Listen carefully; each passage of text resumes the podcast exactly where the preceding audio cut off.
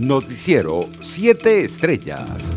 El Tribunal Cuarto de Control del Zulia declaró este jueves 28 de enero sin lugar la solicitud de revisión y sustitución de la medida de privación de libertad interpuesta por la defensa de los cinco activistas de la ONG Azul Positivo que se encuentran detenidos en Maracaibo.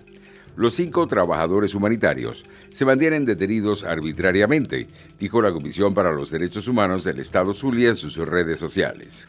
Entre tanto, la referiría a Cardón, que había estado paralizada desde el pasado sábado debido a problemas con el oleoducto que se extiende hasta el Zulia, arrancó nuevamente sus operaciones esta semana tras la reparación de la destiladora 2, según lo informó el secretario de la Federación Unitaria de Trabajadores Petroleros de Venezuela, Iván Freites. En otras informaciones, el jefe del régimen, Nicolás Maduro, nombró este jueves a Naum Jefte Fernández Morina como nuevo jefe del gobierno del Distrito Capital. Este anuncio lo hizo el dirigente oficialista a través de las redes sociales. He designado como nuevo jefe del gobierno de Caracas a Naum Jefte Fernández Molina, joven revolucionario y luchador quien desde ahora en adelante estará asumiendo este importante compromiso. Internacionales. Portugal reforzará la vigilancia de sus fronteras desde el domingo y durante 15 días con controles para limitar la salida de sus nacionales de su territorio ante el descontrolado avance de la tercera ola de COVID, que dejó este jueves nuevos récords diarios con 303 muertes y 16.432 nuevos contagios. El gobierno adoptará la medida de limitación de desplazamientos para el exterior en los próximos 15 días de ciudadanos nacionales. Salvo casos excepcionales, en la próxima quincena serán limitadas las salidas por vía aérea, terrestre o fluvial de ciudadanos nacionales, dijo en el Parlamento el ministro de Administración Interna Eduardo Cabrita.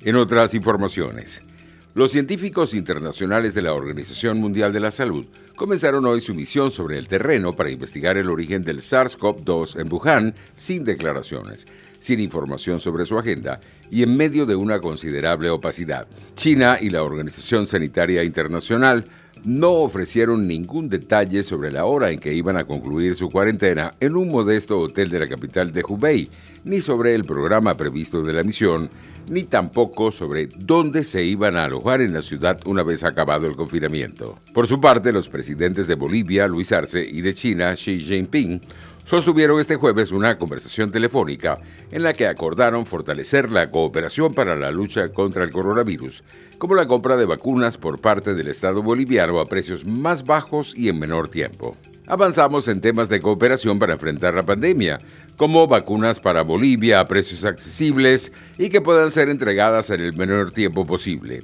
La salud del pueblo es nuestra prioridad, escribió el mandatario boliviano en su cuenta de Twitter. Economía. American Airlines, la primera aerolínea estadounidense, presentó este jueves unas pérdidas históricas de 8.885 millones de dólares en 2020, después de reportar más de 1.600 millones de beneficios un año antes, debido al fuerte impacto de la pandemia en sus operaciones. En términos operativos, la aerolínea perdió 10.400 221 millones de dólares, después de cerrar 2019 con un beneficio de 3.065 millones, lo que muestra la seriedad de la crisis a la que se enfrenta lo que hasta hace un año era un negocio saneado. Los precios internacionales del crudo retrocedían levemente en horas de la tarde. El WTI de referencia en Estados Unidos se cotizaba en 52 dólares con 63 centavos el barril, mientras el Brent de referencia en Europa se ubicaba en 55 dólares con 75 centavos. Deportes. El lanzador, agente libre,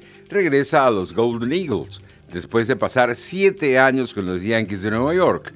Ayudó a Rakuten a ganar un título en la Serie Japón en 2013 antes de dirigirse a las mayores con un contrato de siete años y 155 millones de dólares. En Nueva York, Tanaka registró un récord de 78-46 con una efectividad de 3.74. Con la clasificación de Caribe Sansuategui como representante de Venezuela, el torneo más bonito e importante de la pelota caribeña, ya tienen a cinco de sus seis participantes. Águilas Cebaeñas buscarán darle el back-to-back -back de campeonatos del Caribe a la República Dominicana. Actualmente Naranjeros de Hermosillo y Tomateros de Culiacán están disputando la gran final. Noticiero 7 Estrellas.